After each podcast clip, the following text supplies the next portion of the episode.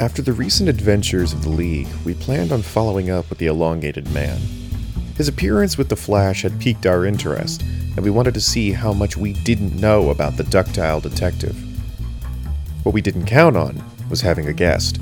The Atom asked if he could tag along, and we obliged by giving the Mighty Mite a ride. Hi, my name is John, And I'm Matthew. and we are the DC Detectives. It is our job to go back through the annals of DC Comics history and chronicle the evolution of all your favorite heroes from start To every reversible finish. It is a blustery, rainy evening here in the office, and uh, No, no, hang on.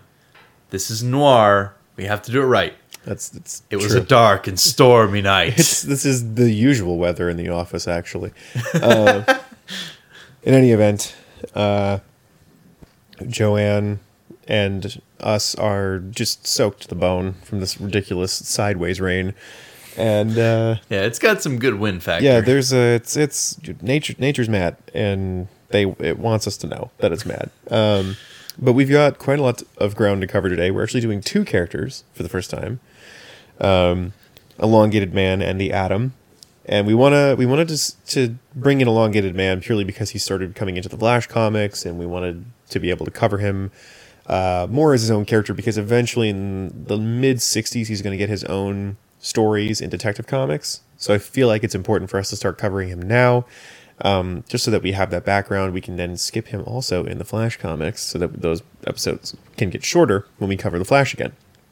And then of course the latest uh, inductee into the justice league the atom. We want to make sure that we cover him effectively so that we all kind of get caught up in where he is and who he is because when we covered him in the justice league books we were like oh it's the atom. We know who he is but maybe you don't. So we're going to rectify that. So to start off we're going to start with the elongated man um, with uh, the flash number 119 march 1961 uh, if you remember in Flash comics, Flash kind of has that one issue where him and the elongated man think that they're rivals and then they become friends at a different time. They you know push back some dimensional invaders. Now this is the next story that the elongated man appears in in the flash magazine. Uh, and in this story ralph gets married. And this is one of the quintessential uh, marriages in the DC universe as well, kind of similar to uh, Lois and Clark, and and it's Ralph and Sue, Sue Dearborn, who then becomes Sue Dibney, and they are on their honeymoon, and they are doing honeymoon stuff, you know, on a cruise in the in the Care to rephrase that? No, no, that's not a phrasing at all. Um, but Ralph likes to just be in his costume all the time, no matter what, because apparently he just enjoys being seen as the elongated man. So Ralph is always constantly dressed as the elongated man. It's kind of like, it's kind of a Mister Fantastic thing from Fantastic Four, where you hardly see Reed Richards outside of the Fantastic Four suit. Okay, I'll agree with that, but I'll go. A, I'll go in a different direction. Uh, it's like dad ego. Like if dad, if if any dad looked good in a super suit, that dad would always wear the super suit. Yeah. But it's it's just a weird decision that apparently Sue doesn't question at all. They're they're both happily content to have him walk around in a in a purple jumpsuit. And so he goes skin diving in of course his stretchy super suit. So as he's skin diving, he gets captured. He disappears for like hours underwater and Sue's like, "Mm, "That can't be good." So she radios the person that Ralph told her to radio should anything ever happen, and it's the Flash. And the Flash shows up. He's like, "What happened?" She says, "Oh my God, he's missing." He goes down to find Ralph, and he sees that Ralph has been taken prisoner and made a slave by this underwater civilization. And uh, basically, the two of them start an uprising, get all the, the missing sailors and divers that have been captured and turned into slaves to rebel, and they get brought back to the surface. Um, I'm going to say we get a body count for both of them, three apiece here, because I counted those weird like flying saucer car things that they face off against in the rebellion. yeah, and those things yeah, are yeah. exploding and on fire, and we don't see anybody getting out of those, and we don't see anybody like running from them. So with no bodies to suggest that they are doing this peacefully, I'm saying that both Barry, who we know kills all the time in mm-hmm. his book, not like by choice and out of decision, but he does very much. If you're in a robot, you're likely going to die in a Flash comic. You know, I'm going to say they both kill these aliens. Yeah, I'll buy it. and it's three apiece here since there were six. I'm gonna I'm gonna divide it down the middle. The Flash number 124, November 1961. This is an interesting one.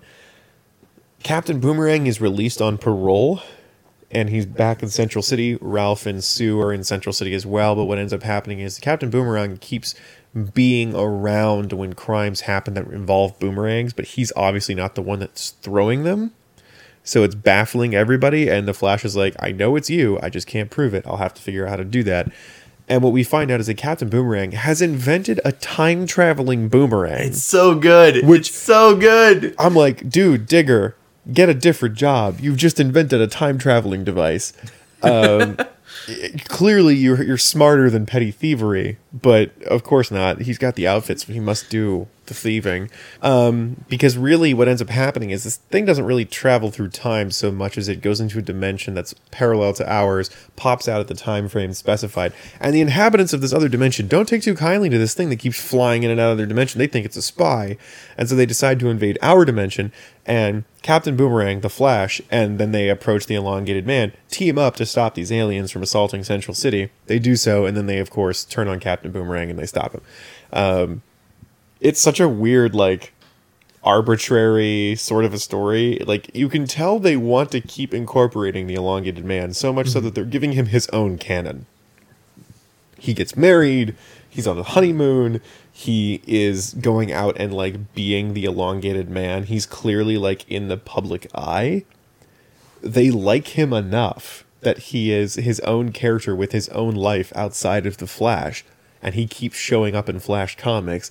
But these insertions into Flash comics are so just like shoved in there. They're shoehorned so heavily. It's like just give him his own book, guys. Mm-hmm. Just do it, or give him a showcase situation, Yeah. or something. But this is super weird. I'll take it in a little bit of a different direction. This is something I'm going to talk about one angle of later on as well, but this story especially is sort of exemplary are, ar- eh, exemplary of this kind of thing where the pacing makes it feel more shoehorned in than I think it otherwise would be. Because there's the introduction there act 1 takes a surprisingly long time before oh uh, the alien stuff comes in. It's like no we're going to take up like about half of this entire story setting the scene of Captain Boomerang is he doing some shit like Yeah. there's something going on but I uh, think part of that is because it's a Flash comic. Yeah. it is. It these are Flash comics. They're not centered around elongated man. Yep. He just shows up. That's the, so that's the thing. I think this one especially. There's three different major elements going on in a weirdly paced story of elongated man, uh, Captain Boomerang, and aliens, and it's not like each is getting enough breathing room to really come through. It's kind of weirdly te- bad Tetris together. Yeah, it's it's a very strange Jenga tower of plot, and Yeah. uh, it's it. I mean, thank God it kind of works. Oh yeah, Like- every single story we cover today, I think, is fun. Yeah, like and It's I and I will say this. style. Well, I, and I will say this.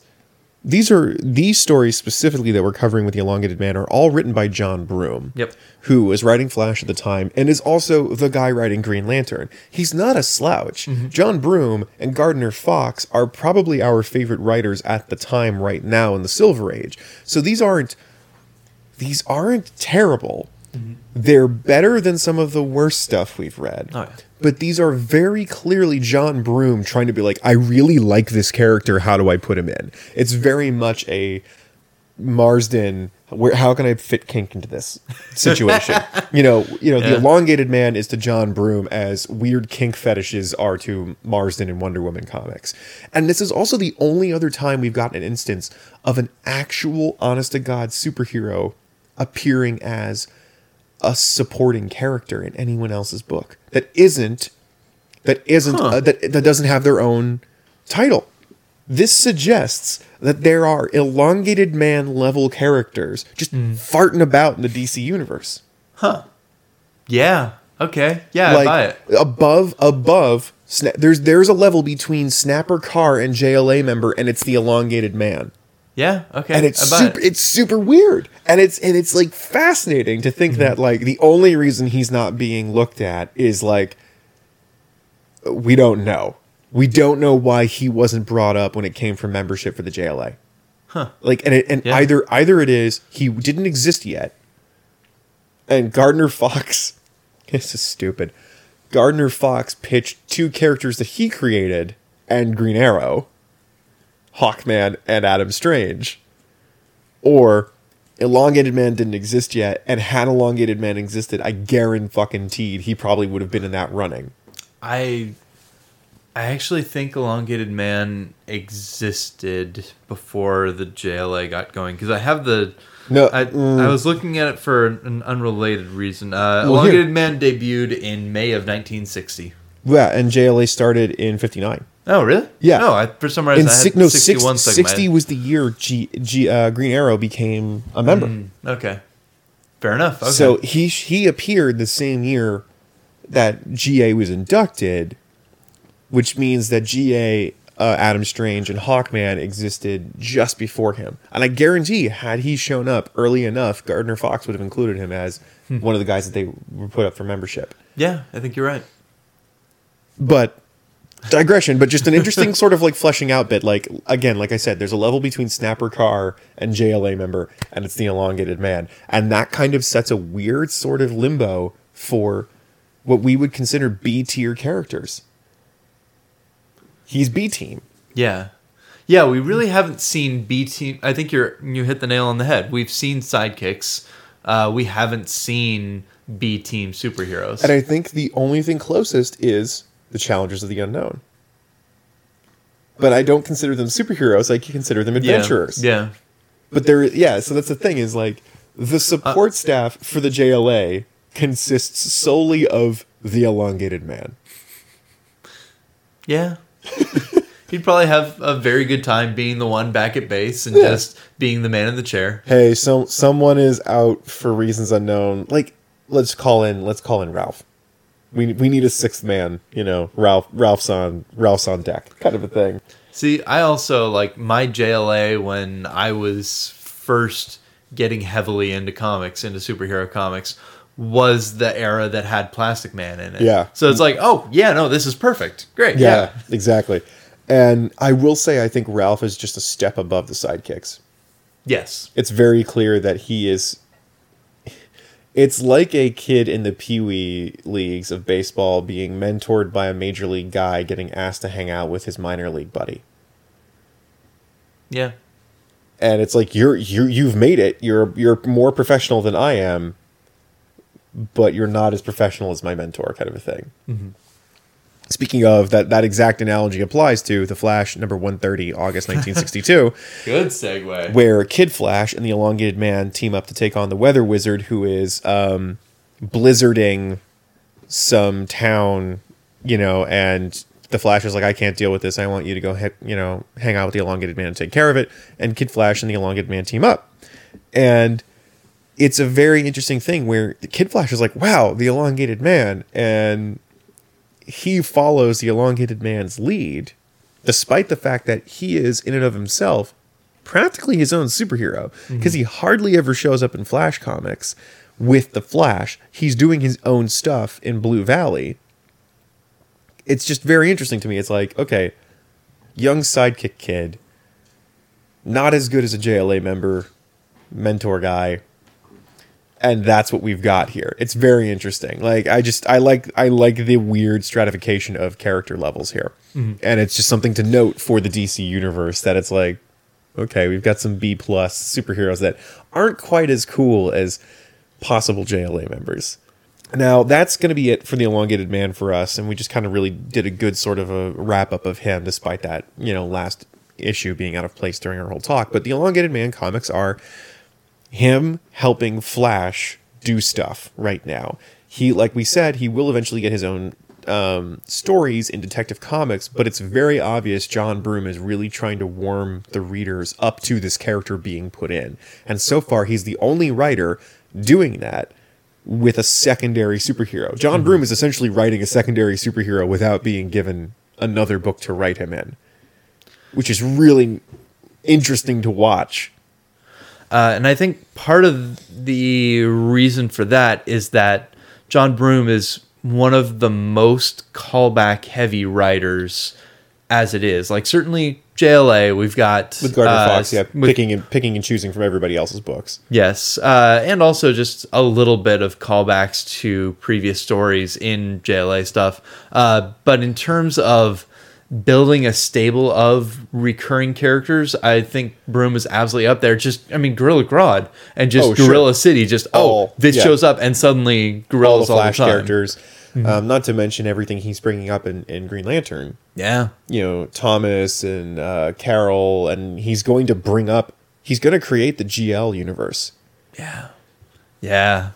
So this guy. Oh you know, my God, we get to go back to GL soon. Yeah. Oh shit. I'm excited for Green Lantern and space opera. we're gonna get. We're gonna go back to a lot of people. We're gonna go back to Aquaman for the first time in a long time, and oh, I am down for some Finny friends. Yes. Um. Anyway, moving forward, now that we've covered the elongated man, we're going to go to showcase number 34, September, October 1961, for the first appearance of Ray Palmer, also known as the Atom. Now, Ray Palmer lives in Ivytown. Hey, Young Justice reference. Um, and he is a physicist. He's a scientist. We're going to say Swiss Army scientist because it doesn't really necessarily, he doesn't stick to a single sort of discipline as it as it is because we'll as we'll see later he's dealing with this dwarf star material that he encountered in the wild. It's a meteor that crashed he's like oh my god i should check that out which makes me go like are you an astronomer? He grabs it takes it back to his lab processes it in some way and he realizes that if he shines light through it it makes things shrink. However as soon as they shrink they start to become unstable and explode. Remember that thing in the new frontier comic and or movie that's how they destroyed the circle or the center uh, as they strap the thing on the back of the flash and he runs around it and it shrinks the the giant island and it destroys it it's a thing and Vaguely remember that. yeah uh, we should watch that remember that. it's a good movie I, I think um, we might have. Is that the did. one that's?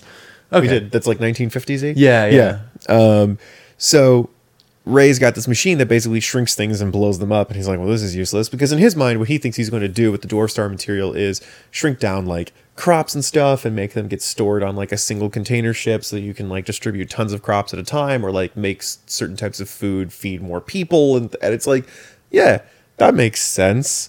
You know, like all of this, you know, seems to work and be a smart, wonderful thing to do. But he's drawn a blank, everything exploding. He goes with his girlfriend, Jean Loring, who is a lawyer. Not a lady lawyer, she is a lawyer, and I refuse to call her a lady lawyer, despite Yeah. everyone in the comics calling her a lady lawyer, like it's some sort of category. No, she's a lawyer. She's a lawyer, everyone. She dresses like hmm. Jackie Onassis, and she's a lawyer. she looks like Dr. Girlfriend, and she's a lawyer. Hmm. Wow. yeah. Yeah. She does. Her and Carol Ferris shop at the same store, and they dress exactly the same. I don't know if it's because Gil was Gil Kane drawing. Yep, Yeah. Gil Kane has a thing for Jackie O, and that's just what he's doing. And every woman dresses like Jackie O. It's the weirdest thing. But both Jean Loring and Carol Ferris are nearly identical. Huh. That that actually disappoints me a lot because now that I think about it, I don't remember seeing many other like fr- frequently shown uh, female characters in the Atom or Green Lantern. Right. So it's like, does does he just have one style of woman he draws? Yeah, I don't know, but they all dress the same and they all look the same. So that's you know, Jean Loring looks like that. And they go out with his class on a geology thing. So I I guess he's a geologist as well as a physicist to make a thing that can shrink. I don't know, man. He's a, he's a capital S scientist. He does Swiss Army science. And the kids and him and Jean get caught in a cave in and he's like, maybe I can find a way out if I shrink myself and find some ways and like, you know, something. You know, maybe shrinking will help. Plot ensues. And he puts his lens that he's made with the dwarf star material on top of these two rock things.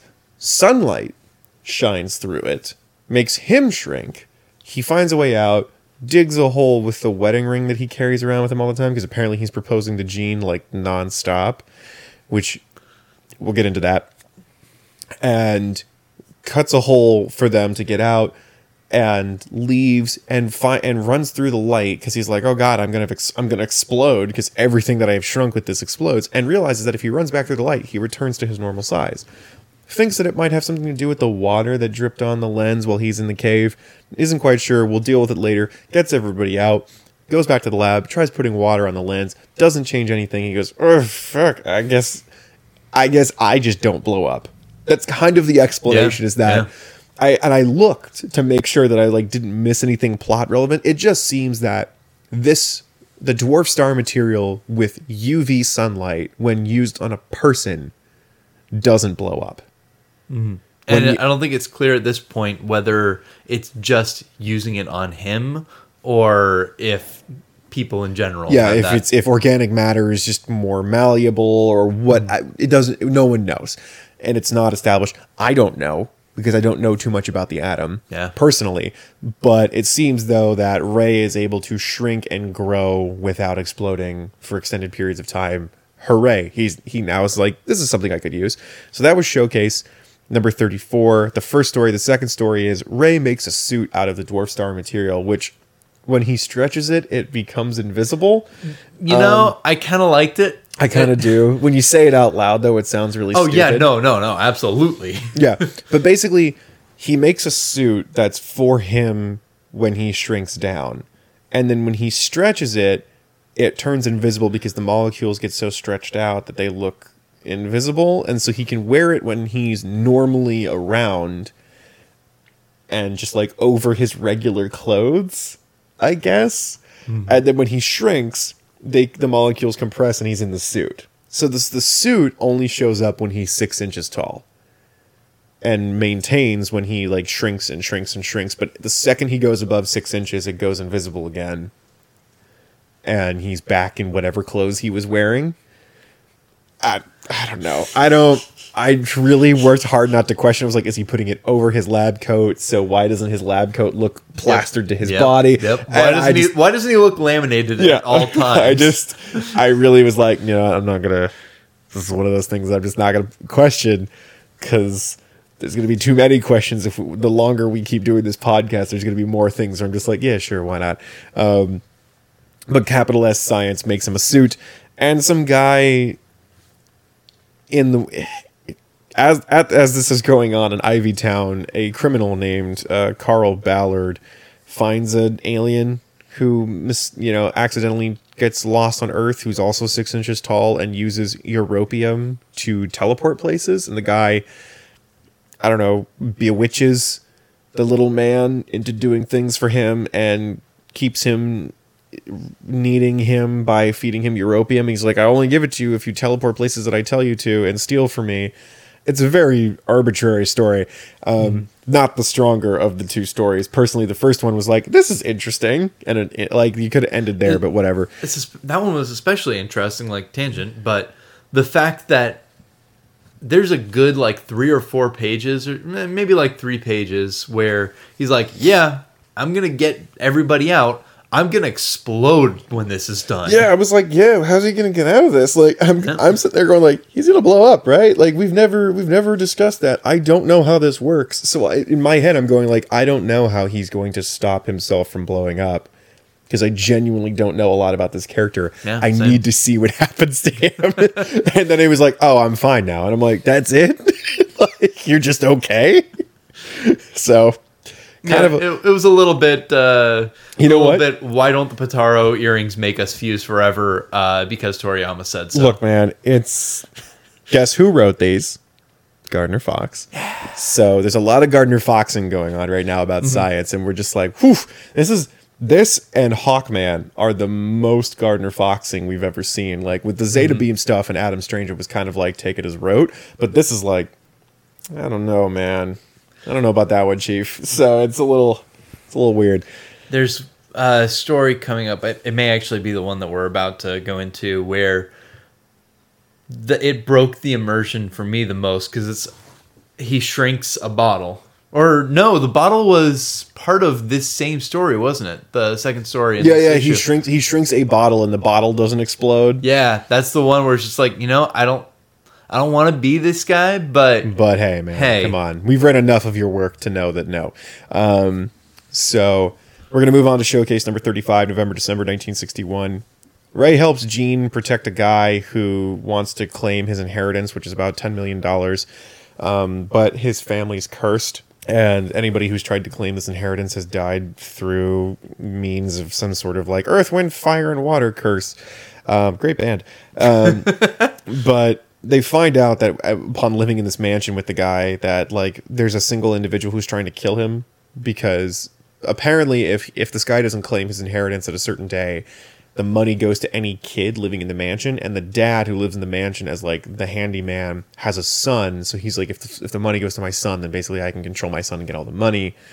And he keeps trying to elaborately kill this guy and Ray the nice guy that he is just helps him survive so he can get his money and the guy like honestly gives his money up and then goes and builds a hospital in like the South Pacific with it and so it's like not even a bad dude you know it's Yeah. not even greedy I was really ready for there to be like a twist. Um, yeah, or him kind, to suddenly get like super greedy or whatever. But no, it was just like, no, I want to build a hospital in the South Pacific, and you're like, huh, all right. That was one story in showcase number uh, 35. So then we go to showcase number 36. Good for Ray getting 34, 35, and 36 sequentially. Other characters were never that lucky. They always jumped between issues. Um, but in showcase number 36, June, uh, January, February 1962, um, a foreign agent of a of a country that is clearly invested in the Cold War um, makes uh, finds a guy in Budapest that is going to meet Jean's also scientist father. That this is a giant piece of information that we're just given and it's never talked about ever again. Um, and they're like, "We want you to go meet Professor Loring in the states and find out what he's doing because apparently her her dad's making a way of just of detonating missiles before they land from the from the ground without having to shoot anything at them." And so they're like, "We want you to go there. We- We're going to make a guy who's an imposter of you because nobody's ever really seen you in real life before, and then we were going to keep you here and brainwash you." And Jean, clever girl that she is, banks on this guy being a fake and gets his fingerprints and then gives it to the CIA and they're like, yeah, this guy's a foreign spy. And then she's like, I, I wish the Atom would help us. Puts out a because uh, under Ray's advisement, so why don't you put out a wanted ad for the Atom to help you? And shows up as the Atom. And he's like, sure, I'll help you. And the Atom works with the CIA to capture a foreign spy. Yep. That was kind of dope. Yeah. And yeah, they capture the foreign spy cell who's who wants to, you know, make the Cold War hot again, which is oh that cliche. Um, that old chestnut. And um, goes back and then they arrest the the fake scientist and they free the the original one. I was like, that was kind of neat. That was a little weird sort of thing. And now people are more familiar with the Atom because he keeps showing up at all these different things related to law. Um, you would imagine Jean would start to get suspicious as the smart woman that she is when it comes to legal things. That like, huh, the atom keeps being invested in all of my cases. Perhaps there's something to that. We won't talk about it. Um, the second story in showcase number 36 uh, a journalist discovers a way to use telekinesis to steal things, and Ray just stops him because obviously the weaker of the two stories of that issue, if I might say. Yes. And then, you know, Kalu Kalei, oh, what a day. Uh, several months later, The Atom, number one, June, July 1962. Ray gets his own book.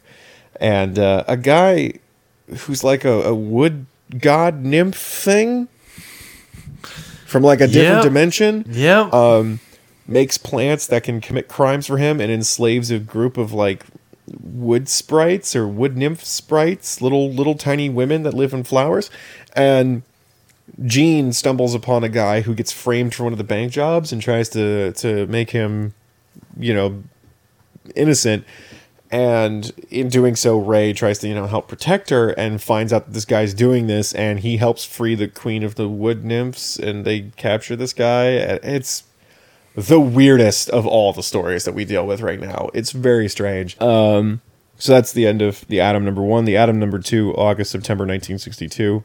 A guy discovers something that gives him bad luck, and it has to do with dwarf star material. It's a stupid story. Like this was the dumbest of I think all of them, and it and Ray just helps him get out of stupid shenanigans with this like bad luck coin and it's done and that's the end of the story um, the second story however is a little bit more important ballard from the first showcase story with the guy that teleported with you know Europium.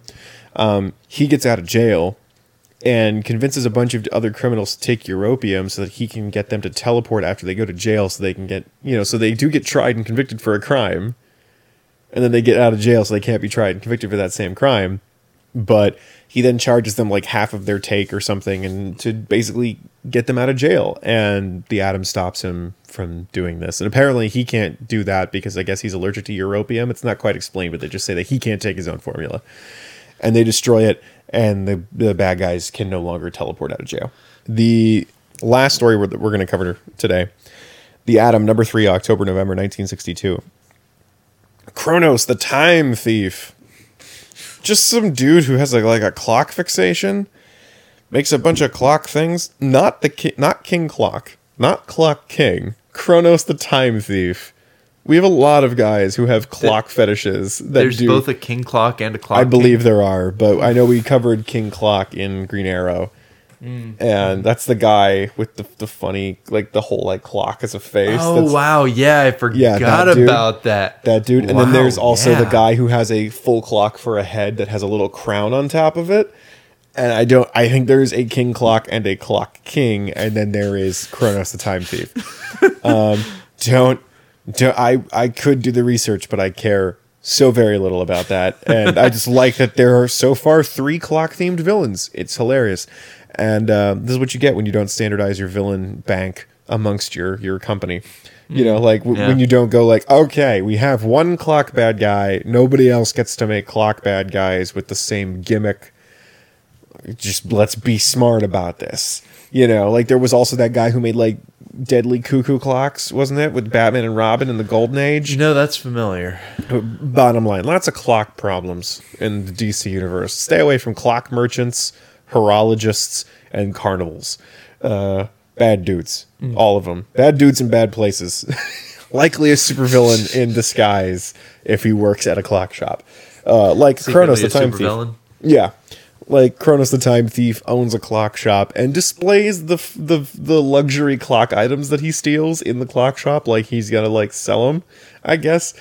And Ray goes to get Jean and a fancy wristwatch. The wristwatch watch breaks, goes to this clock shop to get it fixed, observes a bunch of stolen clock goods, thinks that this guy might be a problem, but also goes like, "Hey, you're missing uh, one very important clock." And the guy's like, "What?" He's like, "An atomic clock. It's to round out your collection." The guy's like, "Genius! I have to steal an atomic clock from the Ivy Town laboratory." Where he encounters Ray. Ray tries to stop him as the Atom. Then they both kind of decide that they figured out who each other are.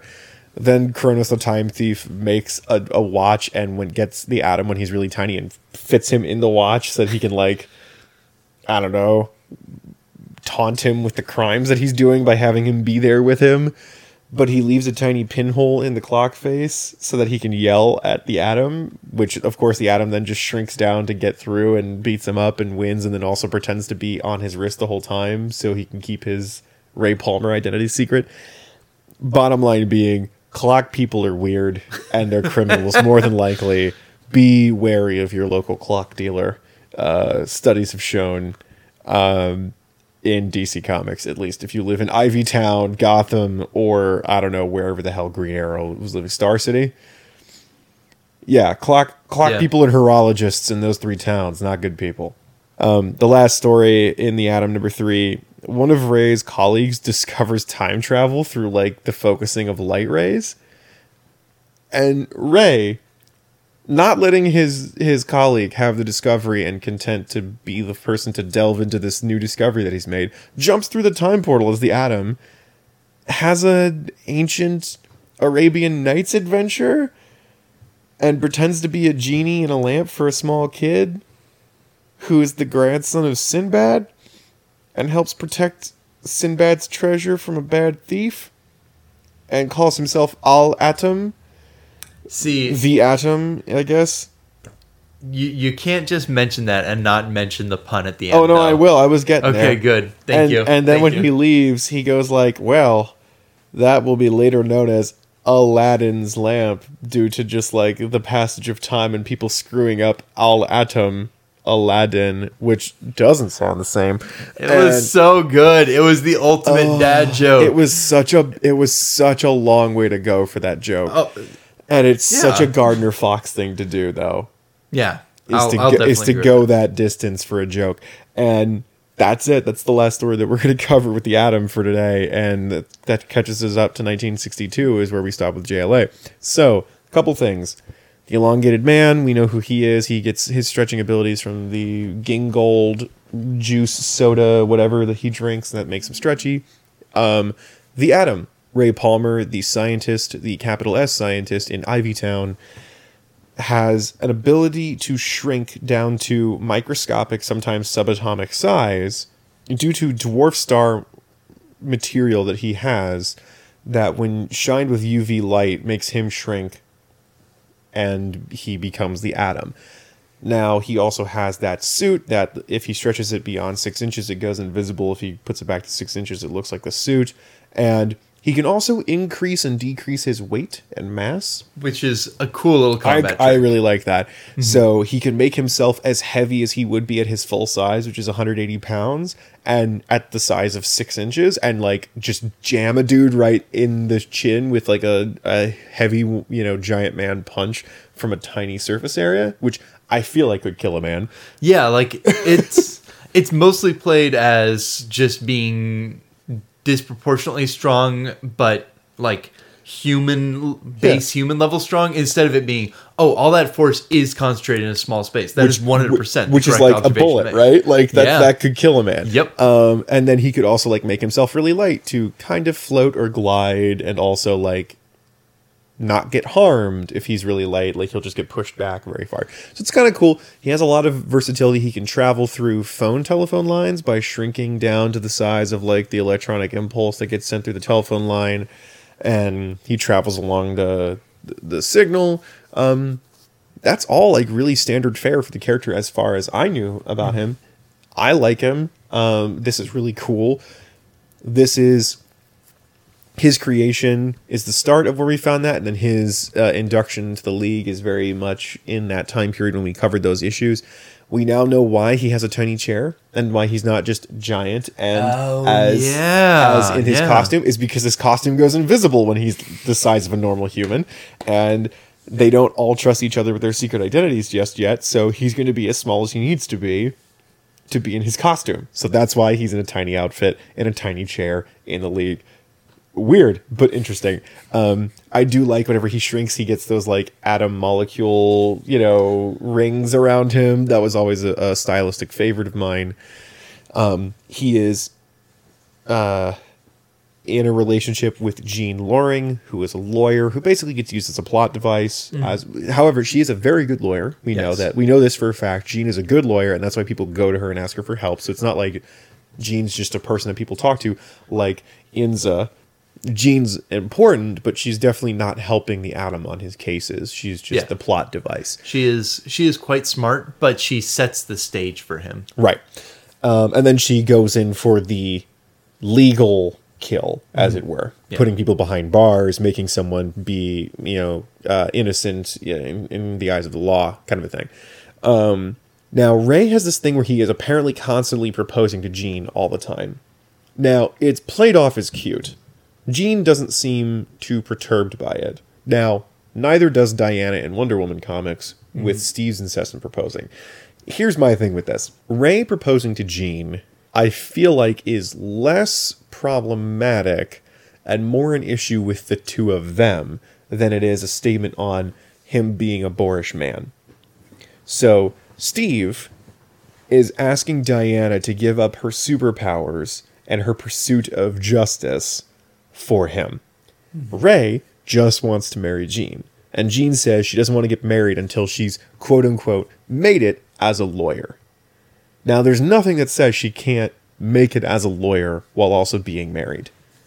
Yeah, it's It does. There's a weird suggestion that the second she becomes married, she's going to be like a shit lawyer, or she'll have to stop being a lawyer. like I kind of got the impression that uh, that it was was the latter. That as soon as she got married, she was going to be a housewife, and that was just it. Right. It's. I guess that's the implication, but I don't know. And that's kind of the thing is that Ray th- they both apparently like each other. But Jean's like, I do love you, but this is the thing that I want to do. And Ray's like, that's cool. I just gonna I'm just gonna keep proposing until one day it's my day. Mm-hmm. And it's kind of cuter, but it seems more like an arbitrary obstacle. And I think that the reason that it's more okay is because we haven't had any stories where he's trying to control her in any way yet Yeah. or push the issue. It's right now it feels like one of those cute little like inside jokes of Yeah. call and response. Yeah, it's always on a date too. Mm-hmm. It's never in a situation that is like, well, she's in the courtroom and he's like, "Marry me now," or "I'm gonna like disrupt your case" or whatever. It's always like we're on a date. It's very sweet.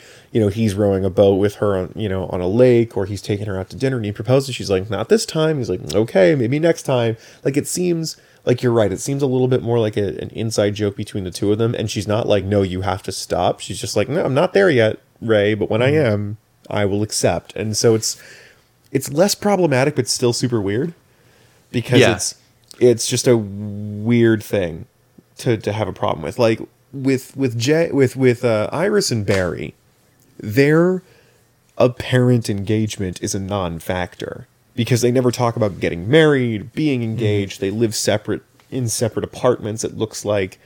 We just know that they're engaged. And it doesn't seem to co- and nothing seems to come up between them except Barry gets jealous of guys that she finds interesting, which is a normal male character flaw in sort of things like this.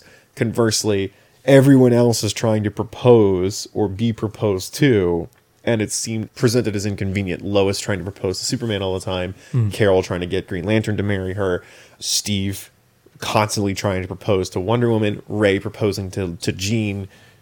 The only ones we don't really see any of this with is Bruce, Ollie, and Arthur, which are, you know, water hobo, um, you know, in love with Catwoman, and you know, Black Canary doesn't exist yet. She does, but Or- just not yeah, in the yeah. incarnation that we know her as. So it's just very interesting. But I think all in all, like you said before, all of these were fun. There were some definite misses here, but these were I mean, it's Gardner Fox. He's kind of starting to hit his stride. So some of these are really good, some of these are interesting. Lots of Gardner Fox hand waving for science. Um, but now we know one, why the Atom was picked as a JLA member. Convenient that Gardner Fox writes him as well as the JLA. Um, but he already picked up somebody else's character before that in Green Arrow, so it's not like he's picking all of his own characters to put into the JLA. Um, and the Atom is honestly a decent character to have on the team because of his versatility and his power set. So again, I really wish they started to to like create the the the, the B team characters of like you know elongated man's on the bench in case you know the Atom can't make it. But maybe we'll see that later. But I think that's going to do it for us for summary. Do you have you know quick notes, some notes, Yeah. all notes?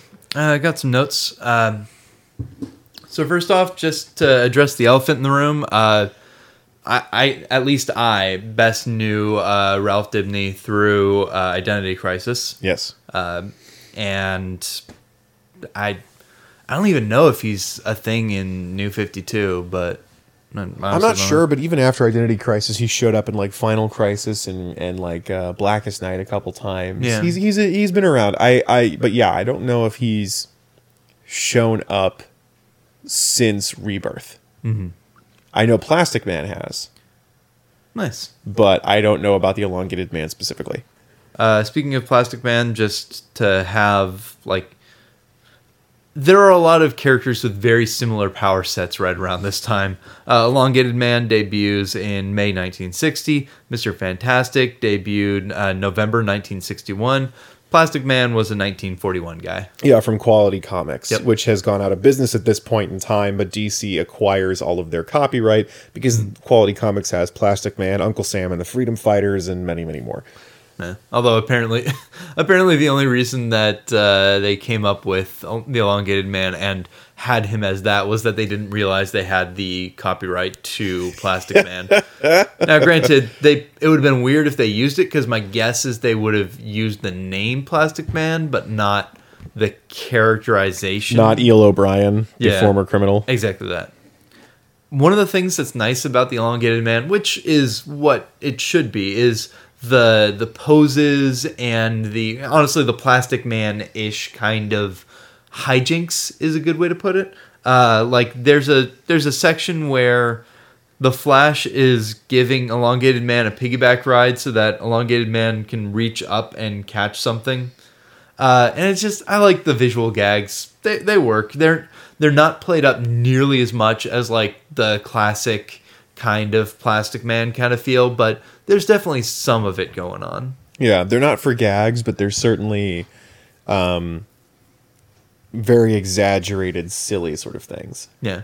And speaking of silly, like this is just a good example of uh, uh, Broome just writing fun and entertaining stuff. Like Captain Boomerang is smart enough to invent a time travel boomerang. He is not smart enough to remember to have uh, his gloves on at all times while using it. So it's just That like, hey, we got the time traveling boomerang. Let's check it for fingerprints. Shit. And Captain Boomerang runs out of the room going like, fuck, fuck, fuck, fuck, I forgot it. I forgot I wasn't wearing gloves. uh, on the other side of the aisle, uh, what in terms of the art, like I really like Infantino stuff. Yeah, man. It- not just in general, but also like the visual effect of the alien or the people from the other dimension, like going back to their dimension, and it's like that dotted line, like black and white outline. Was that um yeah, so that's John Broome and Carmine Infantino on uh Flash again, you know, doing the elongated man stories for reference. Mm-hmm. so uh, kind of reiterating um, the elongated man stories and also the atom stories are just fun. Like elongated man especially is a little bit more um, a little more whimsical. Uh, it's definitely pl- playful. Playful is the right word there. Uh, and they're they're just kind of fun. Yeah. uh, ralph doesn't have a ton of character in like his his speech or his actions but the things that he does have a lot of personality. Yeah. I touched on this a little bit earlier, but the pacing in the elongated man espe- stories, especially, is weird. Uh, I just kind of went through all three of them. In number one nineteen, uh, Flash one nineteen, it's four and a half pages before we see the first sign of the antagonists in a fourteen page story. Before then, things are just kind of unsettled. Ralph's gone missing. It's four and a half pages until the uh, the undersea aliens show up. Mind you though, these are still Flash stories. They are. And that's the thing though, is I think that's why these seem super weird, is they appear in the way that we've been reading them and in the volume that I have as elongated man stories, but they are very clearly Flash stories that feature the elongated man. Yep. Uh, 124, it's five pages before they introduce the Act 2 antagonists, and it's page 9 before Act 2 really gets going. So that's uh, the first nine pages of that story are Captain Boomerang. Is he being a villain? Oh, hey, we found the time traveling boomerang. And then page 9 is when the interdimensional aliens actually show up in a 16 page story. It's, Yeah. it's like you know what it is? It's kind of Spider-Man three ish. It's kind of uh, uh, Superman v Batman. Too many plot threads going on, and too much time building up to them instead of letting each one breathe. Yes. So it's not bad. It just feels A lot of a bit spinning. too much build. Yeah. A lot of plate spinning. Yes, yeah. Um, one thing worth noting in the past, I've talked about, especially once we started getting out of like the start of the Silver Age, that the paneling and layout was getting better. And that some artists specifically were really good at it. Uh, and Infantino was one of the first ones that we called out of, no, this guy knows what he's doing. And I just did some comparisons back and forth. In general, like, even like Justice League comics and showcase stuff, they're doing pretty well with paneling. They're not reusing exactly the same panel layout. It's not like the six six panel grid all the time. It's not oh sometimes we use six panel grid, sometimes we use two one three. It's no, they keep mm, changing it around so that it's a little bit dynamic, a little bit fresh each time. But what Infantino does that I really appreciated was in each of these stories, like he's got something really dynamic. Like he's got uh like a slash through the middle of a panel, like separating it into two different panels. Yeah. Like those kinds of angles instead of it being just different layouts of the grid. It's nah, let's play around with some let's play around with some stuff. Yeah. And then moving on to Atom stuff. So this was the creative team for the Atom stuff is Gardner Fox, Gil Kane, and Murphy Anderson. A reminder that Gil Kane is not the same person as Bob Kane, who cr- co-created Batman. I was confused about that for a minute. I was very confused, and then it was clear. Uh, Yeah. But who Gil Kane is is, as mentioned earlier, the uh, penciler on uh, Green Lantern stuff. So it you can see that the same skills are at play because there's especially in the first story a little more of a sense of the relationship between uh, between Jean and Ray. Specifically, that's the only story where they're like working together on the problem Yeah. to a degree where they're both stuck underground for instance there are panels where okay like they're reacting to each other. Like there's a, a panel that i'm looking at right now where ray is thinking about something. Like he's doing the archetypal like uh, superhero think of okay well if this is like this then i need to look into doing this. And it, in the background is Jean looking at him just kind of like what are you thinking there? Yeah. and it grounds the story in them working on it in their relationship instead of Ray being the one reacting to her, reacting to the scenario. Uh, it's not just like he is the hub, it's both of them in action together. And it's a little bit disappointing because the rest of the stories are very, I mean, they're not just Ray centric, it is Ray leaves Jean, handles stuff, comes back. Solves it for Jean, who Yes. then who then finishes it off. But uh, for the moment, it's good. It doesn't have the uh, same like romance comic like sizzle, but you can see some of those same like compositional strengths. Yeah. Uh, and so you mentioned that there's often the VFX when I say VFX, but yeah, basically, yeah. yeah, uh, when he goes through the transformation, and one in particular, I think it's the the first time that he transforms. He actually does a little bit of like the head tilt back, mm-hmm. and there's like the the atom bands, and there's like an energy aura spike behind him. And I just happened to be listening to the audio of when Goku goes Super Saiyan 3 for the first time. Yeah. While that was going, I'm just like, I am primed. These things, like the the head and the head back, is just like okay, It's yeah. very magical girl transformation. Yep. Yeah. uh, and yesterday, uh, a group of us watched the first thirty episodes of Steven Universe again, Mm. and it's just like, oh yes, magical girl transformation scenes. Yes, okay, I'm on board with this. yeah. Uh, th- this isn't new, but I want to remind everybody it is still the way that Silver Age stories are. Uh, dialogue almost, actually, dialogue and narration almost never ends in just a period. It's exclamation marks, it's question marks, and it's ellipses. And that's really it. It almost never. Ever since we noticed that in. Wonder Woman, yeah, it's Yep. been like that. But this isn't anything new. It isn't anything like special to Gardner Fox. It's just kind of the way it is. And also worth noting, just these stories, uh, Atom's stories feel a little more Hawkman than JLA. Like they're not thrillers per se, but they're in that same vicinity. Yeah, there's suspense. They're more suspenseful. It's like when is it? When how is he going to get out of this? Or like, oh no, he's like the CIA one is more suspenseful than it is like actiony superhero. It's less um, Buck Rogers or you know Adam Strange than it is Hawkman with like you know detective work that leads to superheroing. Yeah, okay. Yeah. One thing that really stood out to me about Atom Stories was he's not powered up. Specifically, his powers are the ability to basically turn on and off his weight and change size. Right. The fact that his power set is really limited makes these challenges very grounded, very easy to follow, very believable. Like uh, Ray has to conquer a doorknob at one point. Uh, there's a bit where he gets pistol whipped without them even bothering to show like the impact on camera.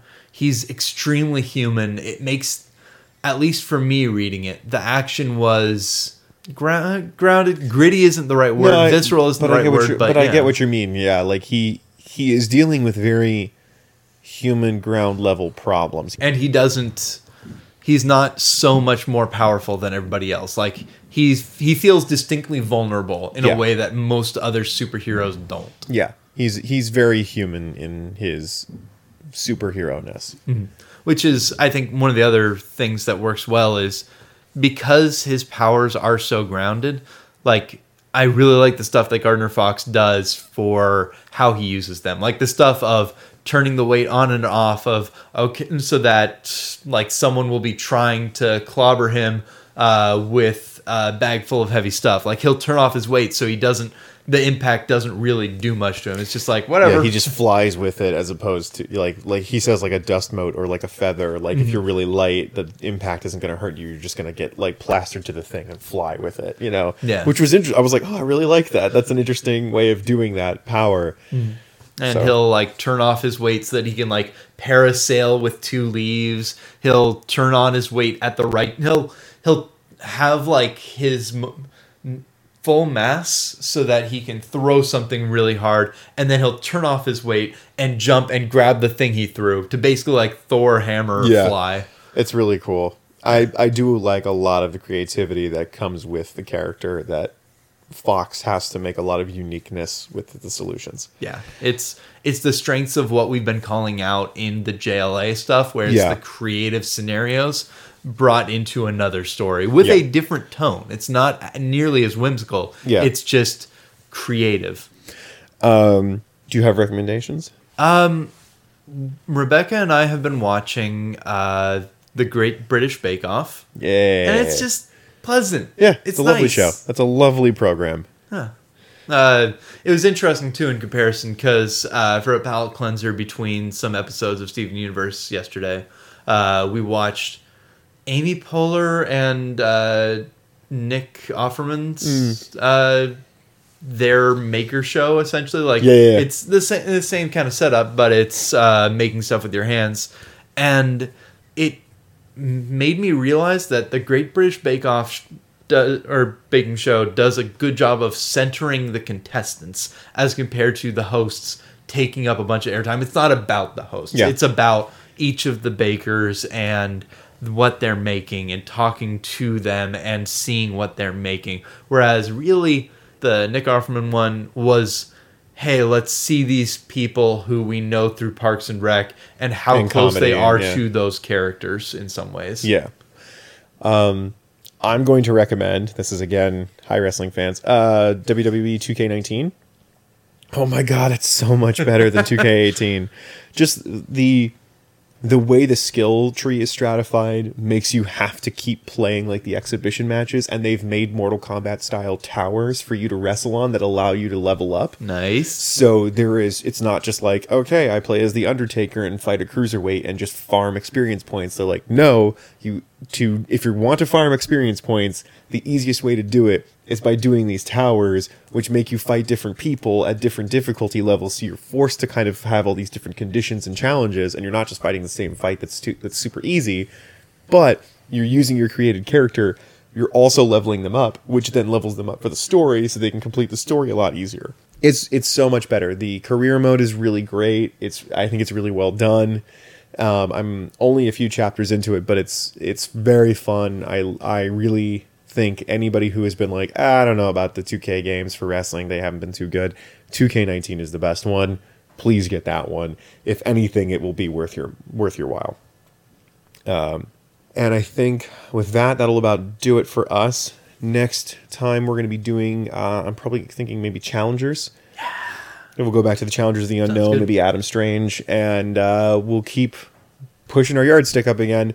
Um, thank you. Um, we hope you enjoyed the Elongated Man and the Atom, and we will see you all next time. DC Detectives can be found on SoundCloud and iTunes. We're also on YouTube and Spotify. Please check us out on Instagram and Facebook and Twitter. The pair of heroes proved entertaining and interesting for us. We weren't nearly as familiar with them as their contemporary peers, so it was a nice change of pace to learn fresh new faces. This got us in the mood to revisit some of the others we had less than extensive knowledge about. New challengers for our attention were on the horizon.